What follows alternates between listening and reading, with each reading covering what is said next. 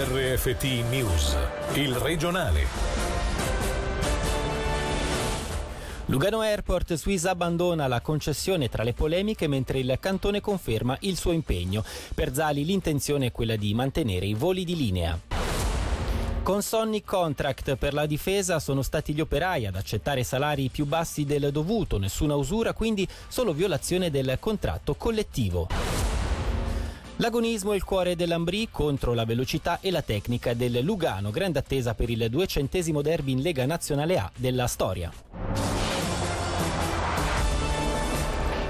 Buonasera dalla redazione. Dopo i dissesti finanziari di Adria Airways e l'abbandono della tratta Zurigo-Lugano, le decisioni e il comportamento di Swiss hanno lasciato non poco amaro in bocca. Numerosi infatti i commenti al vetriolo da parte dei principali attori ticinesi. Ce ne parla Selin Lalomia. Non è così che si dovrebbe comportare la compagnia di bandiera. Si potrebbe riassumere con queste parole l'opinione generale formatasi in Ticino alla notizia dell'abbandono di Swiss dei collegamenti tra Zurigo e Lugano. La delusione per una decisione unilaterale unilaterale senza nessun preavviso è diffusa. Il sindaco e il presidente di Lasa, Marco Borradori, ha deciso di boicottare Swiss, mentre il direttore del Dipartimento del Territorio, Claudio Zali, ha comunque confermato l'impegno del cantone nonostante un disimpegno vergognoso da parte loro. L'impressione generale è che la compagnia aerea abbia approfittato del dissesto finanziario di Adria per svincolarsi da un collegamento per lei non più prioritario. Sperare che Swiss, che ha diritto a un subappalto all'estero, faccia degli sforzi per trovare una sostituzione sostituta sembra cosa vana vista la richiesta fatta all'UFAC di disfarsi della concessione federale per quella tratta. Per l'aeroporto le alternative plausibili ora sembrano essere una compagnia aerea in proprio oppure di ottenere una deroga al principio di cabotaggio, cosa che ha fatto recentemente scrivendo direttamente a Berna. Intanto l'Ufficio federale dell'aviazione dovrà valutare attentamente la richiesta di Swiss. L'UFAC potrebbe accogliere la richiesta ma anche rifiutarla, imponendo alla compagnia altre condizioni o addirittura addirittura sanzioni. Ancora scandalizzato dalla decisione è il direttore dello scalo Maurizio Merlo. Si calcola che la rinuncia alla tratta su Zurigo da parte della compagnia rossocrociata stia causando una perdita di 10.000 franchi al giorno, cosa che spinge il direttore a valutare una riduzione del personale. I 77 dipendenti senza questo volo risultano infatti in esubero. Gli operai hanno accettato il loro salario inferiore ai contratti collettivi di lavoro svizzeri, ma più alto comunque di quello che avrebbero percepito in Italia.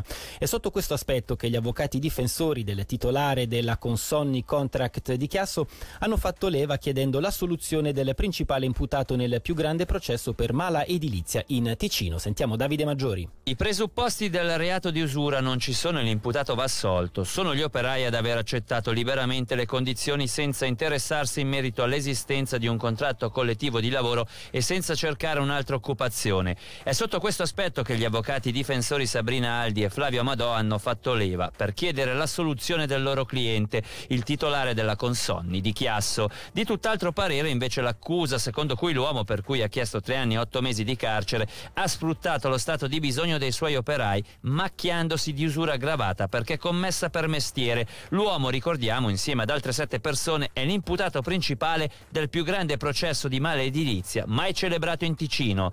Per l'ex capocantiere, il braccio destro che ha rimosso il velo di omertà sui metodi applicati dalla ditta, sono stati chiesti 24 mesi sospesi, 10 invece per l'ex contabile per il referente della fiduciaria.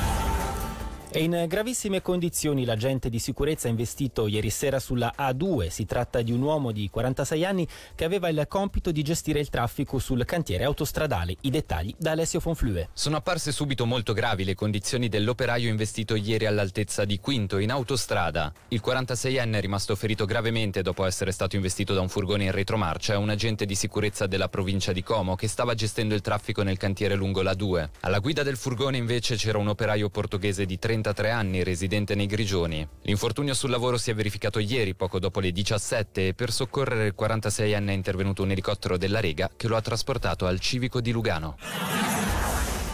Amianto, dopo i decessi alle officine emergono altri due casi in Val di Blegno nei quali un cancro alla pleura ha stroncato la vita ad ex operai delle Ofible. Sentiamo Angelo Chiello. Hanno lavorato per decenni alla centrale idroelettrica dell'Ofible ad Olivone e sono morti entrambi a 76 anni. Dopo i cinque decessi tra gli ex operai delle officine FFS di Bellinzona, la regione fa emergere altri due casi legati all'amianto con morti sospette risalenti al 2014 e al 2017, morte confermate dalla Suva che però ha preferito non rilasciare dichiarazioni. Come noto, respirare amianto nel corso degli anni può far comparire il cancro alla pleura, malattia letale. I casi dei due ex operai delle officine idroelettriche di Blegno però non sarebbero isolati. Altre cinque persone infatti presentano preoccupanti macchie ai polmoni e ora sono sotto osservazione.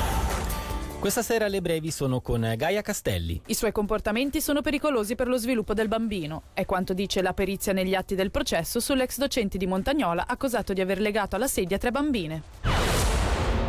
Tiziano Ponti lascia la poltrona dopo dieci anni. Dal 2000 sindaco dell'allora comune di Magadino è stato un attore principale nel progetto aggregativo che ha dato il via al nuovo comune di Gambarogno. Iniziati i lavori di rinnovo della stazione di Mendrisio, lo stabile viaggiatori sarà completamente risanato, mentre sarà ammodernato il marciapiede del binario 1, con la conseguente abolizione delle barriere architettoniche. Via libera la banda ultralarga in Ticino. Questa è la conclusione di uno studio effettuato per favorire uno sviluppo omogeneo tra le zone urbane e periferiche del territorio. Il costo stimato dell'operazione tra i 600 e i 700 milioni di franchi. Ora la parola passa al Consiglio di Stato e al Gran Consiglio. Sentiamo il promotore dell'iniziativa, Giacomo Garzoli. Dovrà dare la possibilità in ogni luogo di questo cantone di essere connessi con una larghezza di banda la più ampia possibile in modo da poter lavorare da casa, essere collegati con il telefonino e disporre di tutte le comunicazioni possibili e immaginabili di cui oggi già disponiamo e poi pensando a tutto quello che sta arrivando a livello di necessità di potenza delle reti wifi anche nelle case per mettere in rete i vari oggetti, anche queste sono tutti traguardi da raggiungere che sono un servizio alla popolazione cantonale. L'Università della Svizzera italiana ha deciso di riconfermare la sua fiducia nel rettore Boas Erez per un secondo quadriennio. Ne parleremo questa sera in radiogrammi, subito dopo il regionale. Qui un'anticipazione dell'intervista al rettore che ci spiegherà la differenza tra l'affiliazione o l'integrazione di una facoltà come quella di teologia. Preferisce l'affiliazione perché non essendo dentro l'università se tutto a un tratto venissero a mancare dei fondi privati, il cantone non si sente obbligato di iniettare soldi supplementari perché è responsabilità la facoltà che resta autonoma dal punto di vista amministrativo. Però quello che premeva a noi all'università e alla facoltà di teologia era di arrivare a un accordo che malgrado questo fatto che restassero fuori permettesse la completa integrazione accademica. Infine l'hockey, questa sera primo derby stagionale tra Ambri e Lugano. Alla Valascia andrà in scena la sfida numero 200 nel massimo campionato tra bianco-blu e bianco-neri. Appaiate a 7 punti proveranno entrambe a vincere per lasciarsi i rivali alle spalle. Sentiamo Roman Botta, ex attaccante sia dell'Ambri che del Lugano. Il derby ormai li conosciamo, sono partite particolari con molte emozioni. I due attacchi probabilmente saranno i temi principali del gioco di Cereda che ora lo conosciamo un pochettino meglio. Comunque Comunque il gioco offensivo da parte di Kapanen direi che sarà lì la chiave. Mi aspetto un derby con diversi gol. Hanno due stili diversi in generale nel concetto che Cereda predilige il gioco verticale di più che Lugano, ma sono entrambi dei giochi offensivi con molta energia, fanno molto movimento. Penso che i due stili siano propensi entrambi per vedere un po' di spettacolo. E con questo è davvero tutto da Davide Rotondo, grazie per l'attenzione e buona serata il regionale di RFT, il podcast su www.radioticino.com.